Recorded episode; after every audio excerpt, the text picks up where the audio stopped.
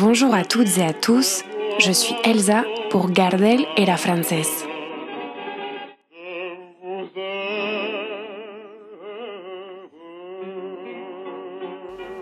Depuis une trentaine d'années, la rénovation du tango comme genre musical s'est caractérisée par trois tendances majeures.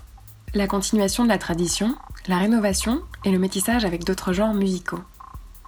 Dans un même groupe peuvent cohabiter plusieurs de ces tendances dans une combinaison chaque fois particulière, participant à construire au fil du temps son identité sonore.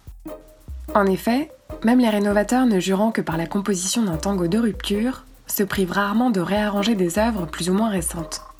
Le développement exponentiel des orchestres durant les années 30 et 40 s'était arrimé à cette pratique chaque tango récemment créé étant rapidement approprié et réinventé par un autre orchestre, y rajoutant sa touche personnelle dans un style bien particulier.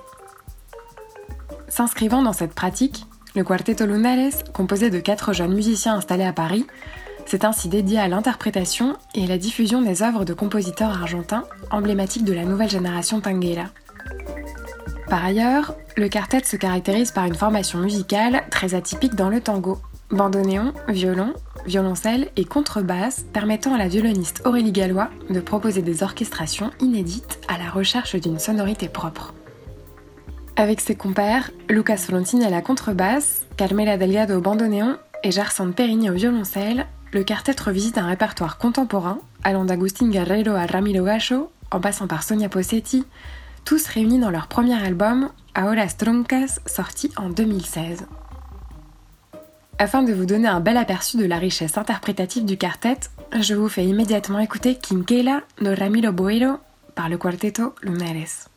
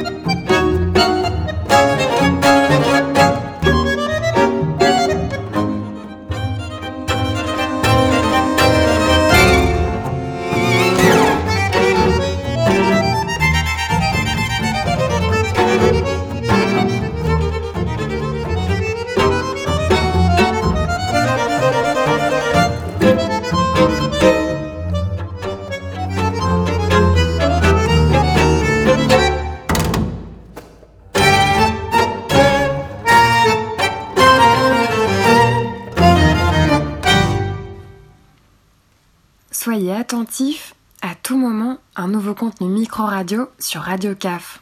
Si vous voulez entendre la totalité des épisodes, vous pouvez maintenant retrouver Gardel et la Française sur SoundCloud, vous abonner au podcast iTunes ou l'application mobile TuneIn Radio. Vous pouvez également vous tenir au courant de toutes les nouveautés en vous abonnant à notre compte Twitter ou sur la nouvelle page Facebook. C'était Elsa Brooklyn pour Radio CAF.